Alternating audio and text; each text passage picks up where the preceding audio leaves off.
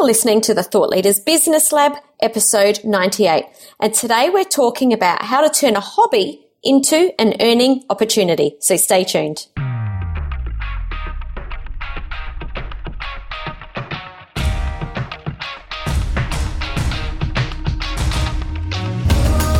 Hi, I'm Samantha Riley, and after being in business for 20 years, I took the leap of faith from a traditional bricks and mortar business into the online world and created a business based around my expertise. Now I have a life that gives me the freedom to work wherever I have an internet connection.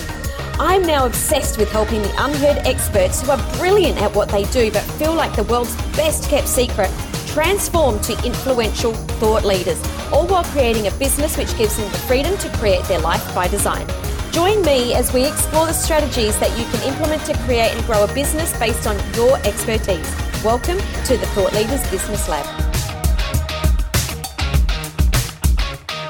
Welcome back to another episode of the Thought Leaders Business Lab. What day is it? It's Friday. What are we doing on a Friday? Well, guess what? Thought Leaders Business Lab is now coming to you three days a week.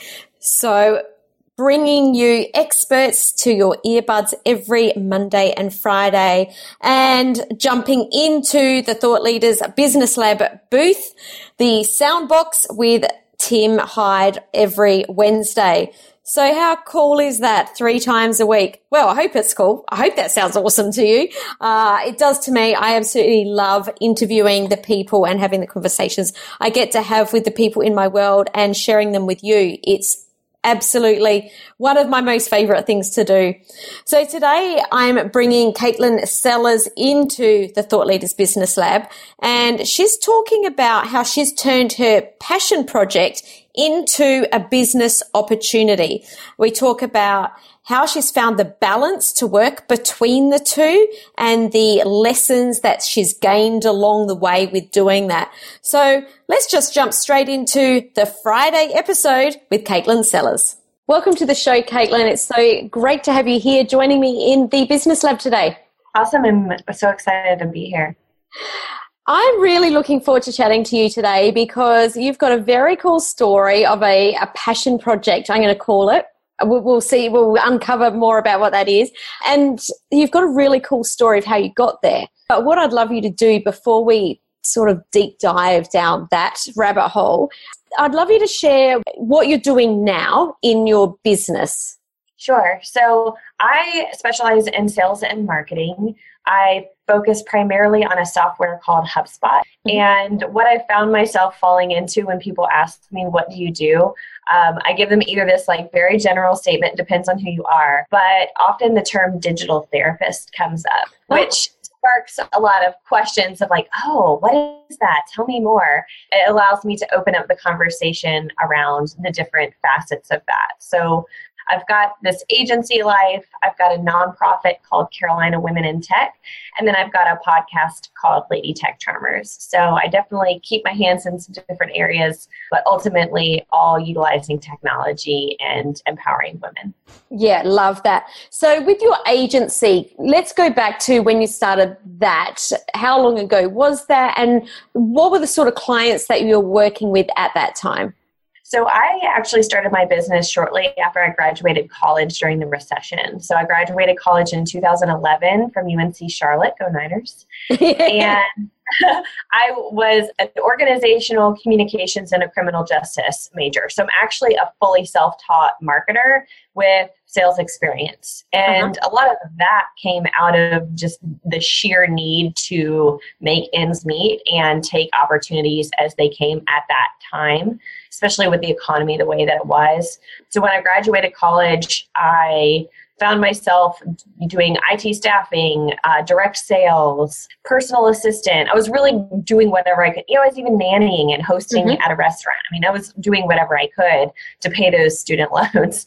And a couple years after really trying to navigate my career path, I ended up working at an agency, a family owned agency, and really fell in love with the industry and fell in love with the ability to have a flexible schedule, the ability to be creative. And I loved everything about it, but I didn't necessarily love the amount of money that I was making. Mhm.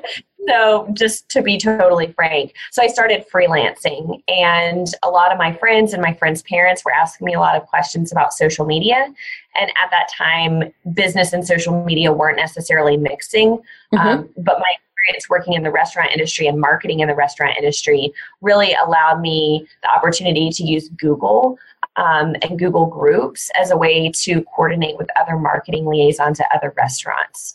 And so I started teaching other friends' parents who owned restaurants, other people who had small businesses, and even some of my peers who were early on entrepreneurs. And you know, by the end of 2013, I uh, was told that I needed to get an attorney and I needed to get an accountant and a bookkeeper because I was going to have to file taxes. So um, I'm really grateful for just mentors and people that were in my corner who were guiding me along the way as I was just trying to figure out and navigate what having a small business looked like. So that was back in 2013, and Mhm. you're working in the marketing space. How did Carolina Women in Tech come about? Because this was your passion project, wasn't it? This is your not for profit. Absolutely. So I worked in my own agency for a couple of years full time. Um, I worked in a couple of agencies, freelance and contract, and all of that stuff. And I just found this hungering for more. And so I started looking for opportunities to network with other female entrepreneurs and ambitious, motivated professionals in my local area. And I wasn't finding a whole lot. And I really wasn't finding a lot of networking groups locally at the time that were very value driven. It was a lot of boozing and schmoozing. Mhm. So I actually found an article on Pinterest and stumbled across a group called Levo League. And this was online platform really focused around uh, young professional millennials and uh, local chapters all over the world were being established. And so I wanted Charlotte to be on the map. And so I reached out and I said, I'm interested. What do I have to do? They said, Well, we're trying to decide between Raleigh and Charlotte. And that seems to always be like the competitor for some reason going on in the Carolinas. But I mean, at the end of the day, I got it. And I started from ground zero. I grew it over the course of five years. We had over 60 events every month. We partnered with companies like Tresemme, um, Wells Fargo, lots of local business owners, lots of co working spaces like WeWork, and really got a feel for what it was like to do community organizing and community building. Mhm. But it wasn't actually mine. I mean, it was mine, but I didn't have a say so from the top down. Mhm. And so, fast forward to the end of 2017, a girlfriend of mine who I met through Tech Talent South, we were both teaching for code immersion school. And we met and we just both had a love and a passion for tech. And we had some other people in our corner who recognized the need for shifting the conversation around what it meant to be in technology, but also realizing there are there are not enough women in this industry. Mhm. Like statistically speaking, there's not that many of us. And so taking the initiative really to create a safe space for women to break into the tech career or connect with other women who are already in the tech career. So, how to be able to make different shifts between different job roles or companies, and then also helping companies really figure out how to find the right talent. And that connection came about actually after the podcast was created, Lady Tech Charmers. And we had Carly O'Brien, which is one of the co founders for Carolina Women in Tech, myself, and the third co founder, whose podcast is on um, Lady Tech Charmers. We had her as a guest. So Mhm. having the podcast was actually a medium of nurturing a relationship, which I think is really cool and really important and something that not everybody's necessarily thinking about. Mhm, But mhm. we established uh, or we acquired two meetup groups. So there was already a membership. It wasn't super engaged. Things like events were consistent, communications were kind of here and there. And so Carly acquired this group and reached out to Sharon and I and said, you know, I have this opportunity and I'm, I'm not really sure what exactly to do with it and I need your help. Uh-huh. And so from there, we decided we would formalize into a 501c3 as a nonprofit. And we would essentially take Carolina Women in Tech, which is one of the groups, and Charlotte Women in Tech is another group, and have this parent company with the founding chapter as Charlotte. So by the end of the uh, the full conversation and the several strategy sessions, we determined that the best way to build this organization was to scale and mm-hmm. to create an opportunity where we could use Charlotte as the pilot chapter, but then be able to launch chapters in other cities all across the region. Mm. And then ultimately be able to package that up and be able to help other cities create their own local women in types. Yeah. So this really at this point was a passion project that was on the side and not part of your main income generating business. Absolutely. When you first started, you know, the tech, the Carolina Women in Tech, did you know or did you have a clear vision of where you wanted to take that? We had a clear idea of what our end goal was. We knew we wanted to have traction around the women in tech industry in the Carolinas. Mm-hmm, like mm-hmm. when we acquired that, that was our initial, we've got to make an impact and this is how we can do it. We have a base membership. So what's the best way to engage them? What's the best way to provide value? And then what's the way to use all of our energy to be able to replicate that energy in a way that's more efficient and scalable? So how i'd love to know how you have balanced having your passion project and having a business that obviously you need to generate income because there's a lot of people that listen that have got these passion projects you know this uh, i've got this you know i know there's more i want to do this really cool thing. And i think that a lot of people get really confused on how that can happen when their business is actually separate from you know most times that project. And i think they start to think that it's the same thing. So how have you balanced the two sides? Yeah so in my business i'm uh, helping people create strategies for sales and marketing. I'm implementing, I'm doing training and development. I specialize more in a software. So I, it's really heavy and thick into a particular space.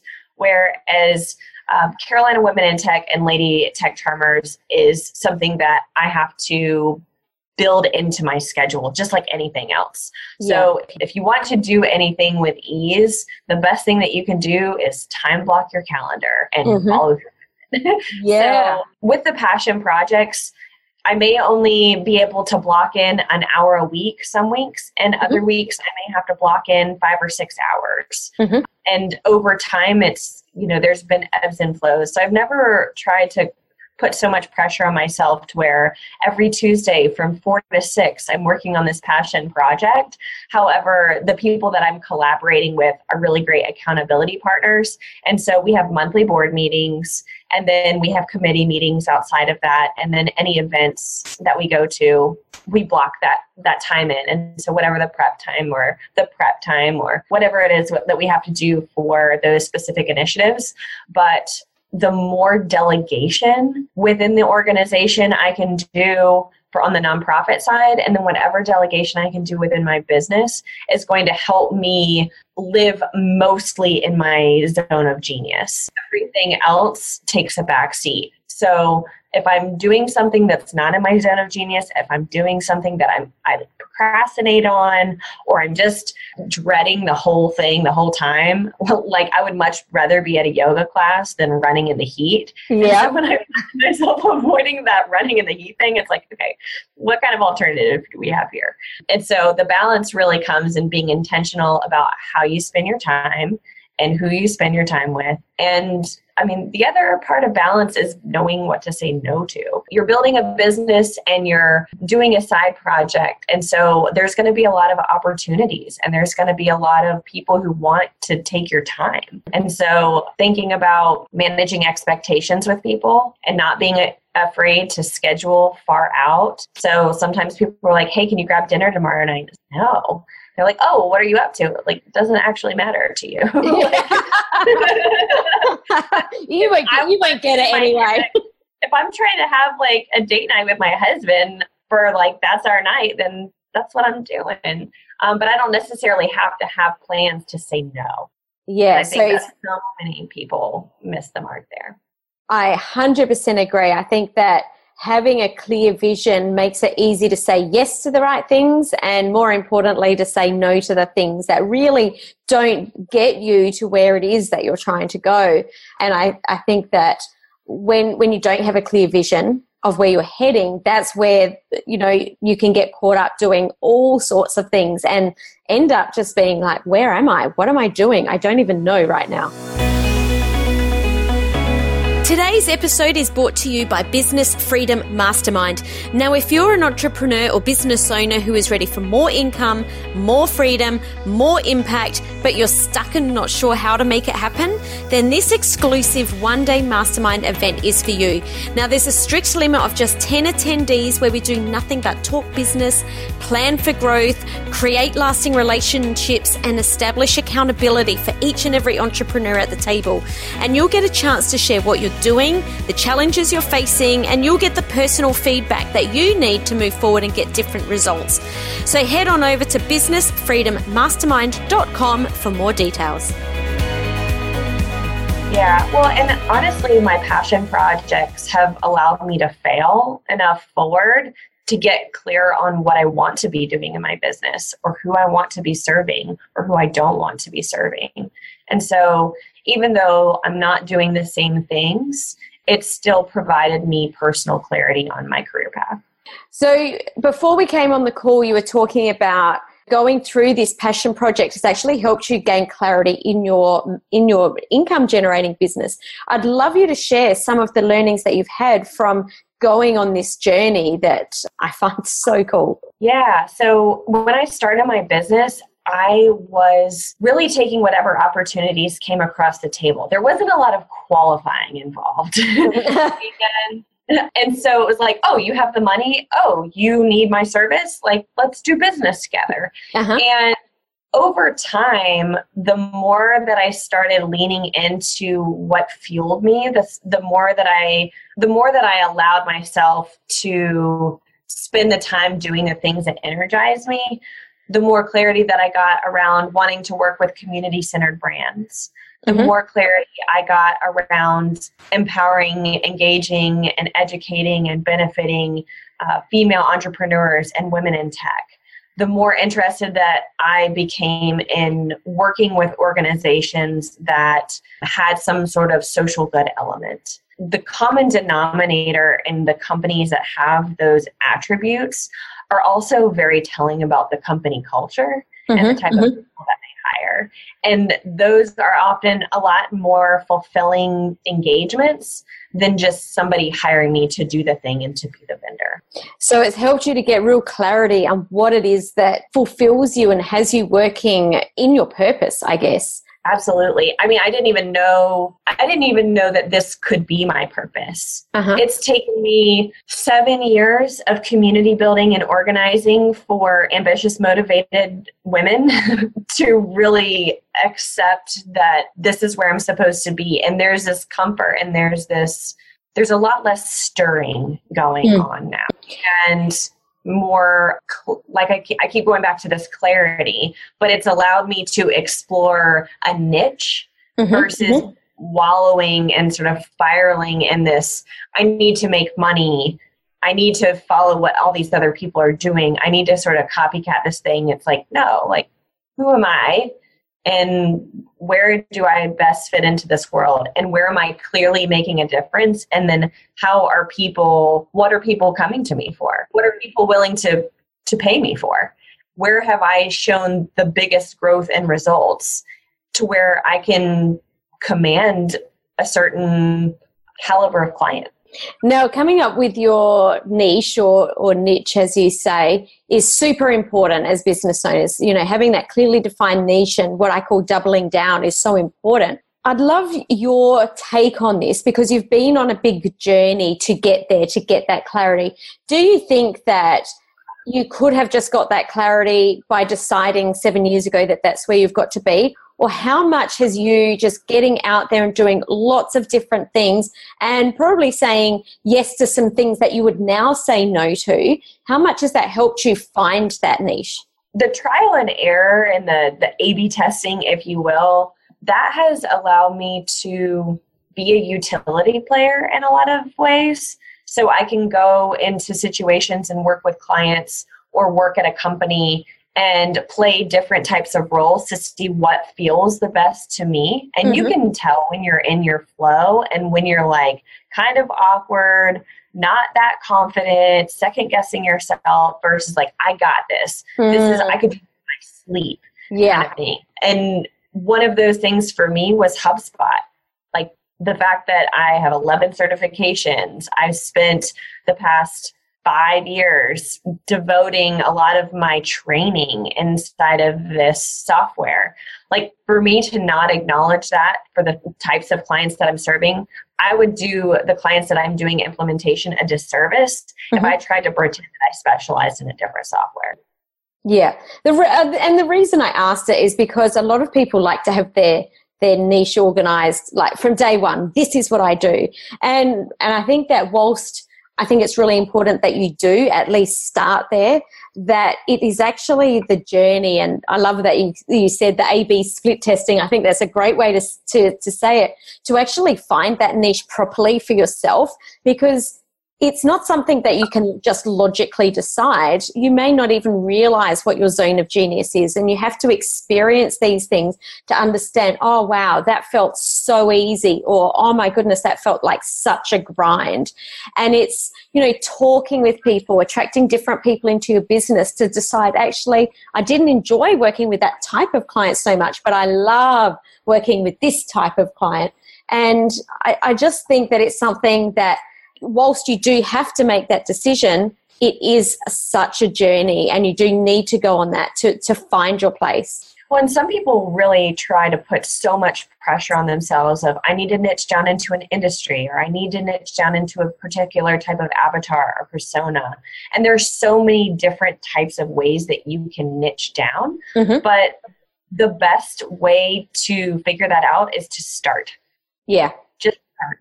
Yeah. And if you can if you can try a, a client experience with one type of client, take some pros and cons and then try somebody similar but maybe has some differences. And then try something a little bit out of your comfort zone and just see how that feels because it might be a personality type. It might be a, t- a type of culture that you're looking for it might be a company that uses a, t- a particular type of tool or methodology there's again so many ways that you can niche down don't put the pressure on yourself to sign, seal, and deliver one niche area to be able to serve. And seasons change. We mm-hmm. change. We're human. Mm-hmm. And when we change as humans, our businesses evolve naturally, especially if you are ingrained in the business. If yeah. you're working equally in the business as you are on the business, it's hard to not allow your, yourself to pivot if you need to. Yeah, I think that's beautiful advice and, and just said so well that even when you have found a, a niche, that it may change as you change, as your experiences change, and as you do different things. Absolutely, yeah. absolutely. So, your Carolina Women in Tech came about because you wanted to bring women in tech together and give them something that, you know, a community that they could all come to. But I believe that it's also got an education piece or that you've brought an education piece in with high school girls now. Can you tell yeah, us a so bit about that? We've partnered with so Carolina Women in Tech. One of our co-founders is Dr. Sharon Jones, and she has a nonprofit organization called the Dottie Rose Foundation. And what Dottie Rose does is raises money and creates opportunities for all girls coding camps. So there's scholarships involved, there's internships, there's uh, coding camps for young girls anywhere from five all the way through high school. So that's been a really fun project. And it's also been a really great opportunity to use some of the sponsorship money and the money that we're making from events to give back to are the younger generations. I think it's just so cool, and the way that you've brought in, you know, that education piece that might be uh, there's probably a lot of people listening that do want to do something, you know, leave a legacy, whatever it is, but can't figure out how to do it as part of their business. And I think that that's why I wanted to share your story of the journey of not just setting up your business, but then, you know, discovering that there was a, you know, a, a, gap, I guess, that people were feeling lonely and not coming together. And then, you know, you've taken that journey and then that's led you somewhere else. And I think that that's, uh, you know, what I really wanted to share today is that journey and really open up possibilities for people to see that there are ways that they can do this alongside their business. Well, and even those journeys led to opportunities like me being on a business association and that turning into a relationship with a high school teacher and that turning into a mini style conference for leadership students at Title I high schools. And that has evolved in the past three years, going from 30 students and like 10 volunteers to 150 students this year, five schools, 70 plus community leaders and small business owners, the cities involved, the school systems involved. It's it's an incredible thing that has just snowballed organically and I've utilized all the resources that I've been able to grow over time with Levo League, with Carolina Women in Tech, with Lady Tech Charmers, with my agency, with past clients and potential business partners. So it's been a really cool way to see things come full circle, serving another passion project, but also allowing me to deepen the relationships within the business community. What I want to touch on here is the importance of knowing, you know, sort of having an idea of even where you want to go so that when these conversations come up, you know to explore them because you and I met on LinkedIn, I think. I, I think LinkedIn, we might have connected. And, you know, we were on LinkedIn and we were in a few different, we were running in the same that's Facebook. right. We, yeah, and we actually. I was like, I got to connect with this chick. and you did, and you reached out, and we had a great conversation. And, you know, that led to you introducing me to some people. It led to me introducing you to some people.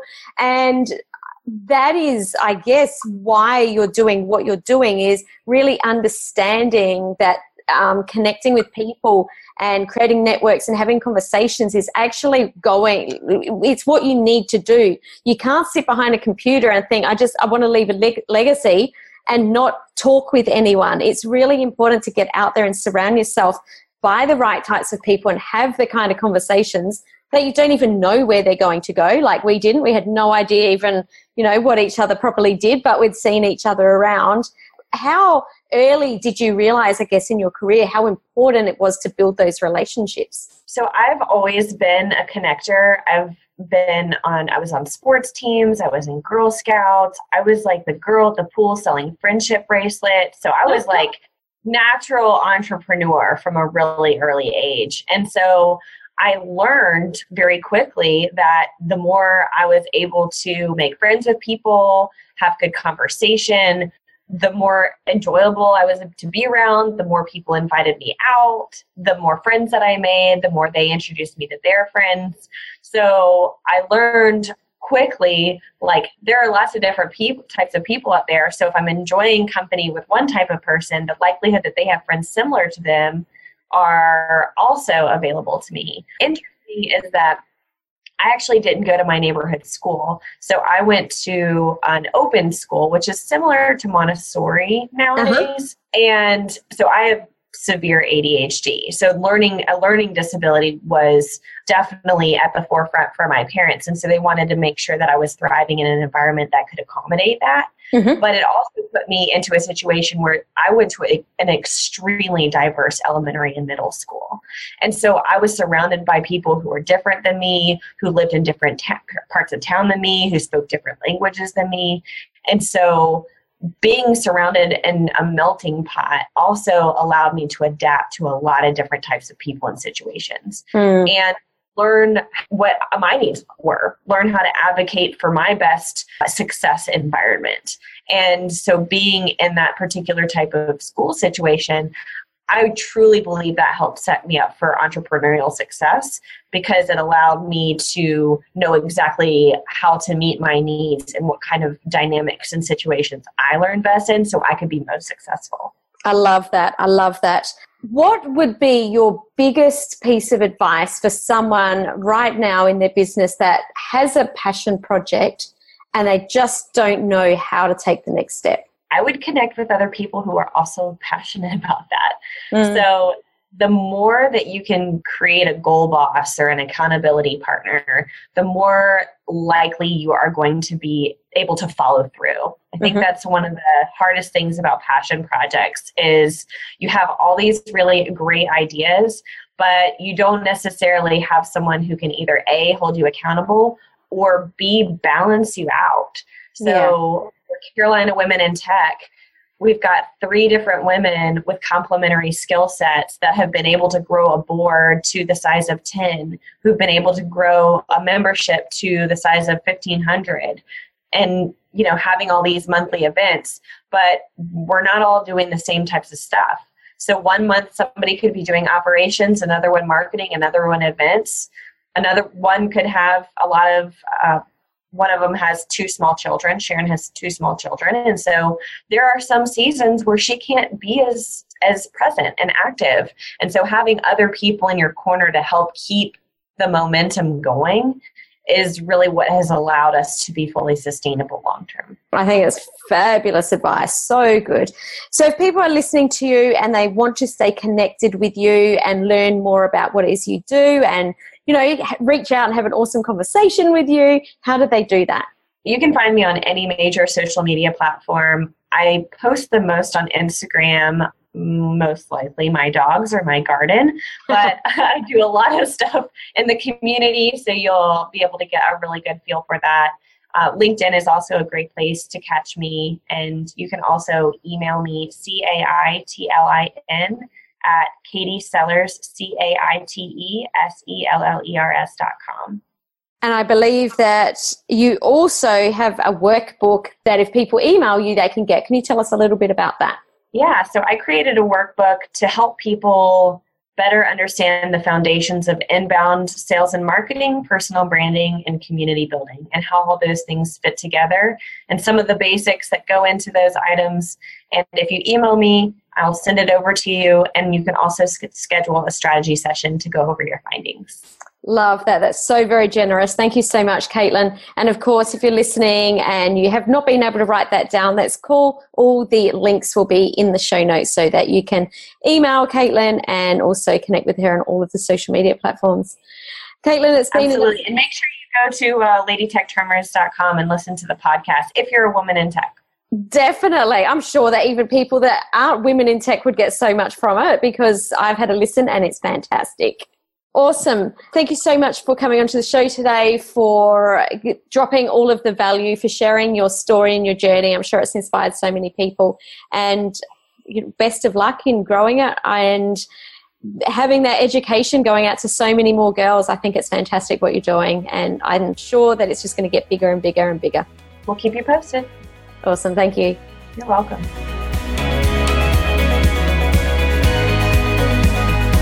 Do you want to grow and scale your business so you can make an even bigger impact? One of the reasons I've been able to achieve the success I have over the years can be attributed to one simple factor surrounding myself with like minded people. People who think big like me, who have a desire for growth, and who understand the challenges we face when growing and scaling a business.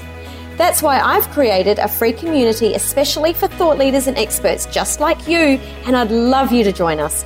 Just request access to my free Facebook group at Thought Leaders Inner Circle. If you enjoyed today's episode, I would love you to share this on your favourite social account. Just head to samanthariley.global forward slash podcast, click on your favourite episode, and you'll see the buttons right there to share the love. And as this show is new, I would love, love, love you to leave a five star rating and a review on iTunes. See you next time in the Thought Leaders Business Lab.